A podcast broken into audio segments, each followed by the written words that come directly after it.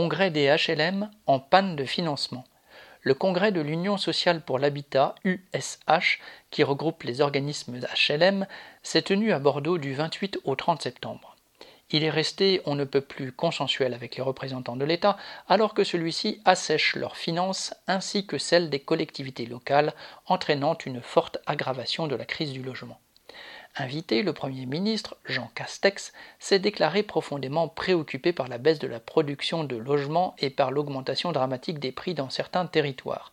Cela a suffi pour que la présidente de l'USH, Emmanuelle Cos, citation, salue la prise de conscience au plus haut niveau de l'État de notre préoccupation face à la crise du logement, fin citation, ajoutant que les annonces faites par le Premier ministre, vont dans le bon sens, fin de citation.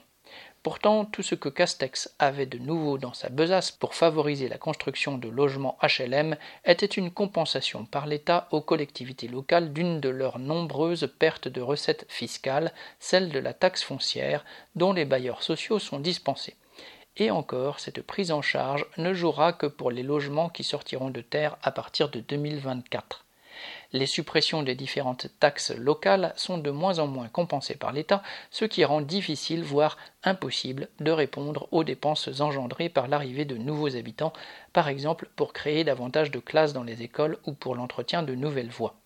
Les collectivités locales doivent aussi prendre en charge une part croissante des dépenses liées à la construction ou à la rénovation d'un immeuble HLM à la place du bailleur, car l'État puise dans le budget des HLM, notamment en les obligeant à payer à sa place une partie des APL, aides personnalisées au logement.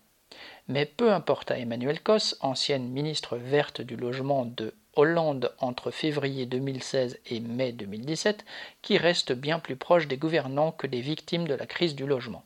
Jean Sandé.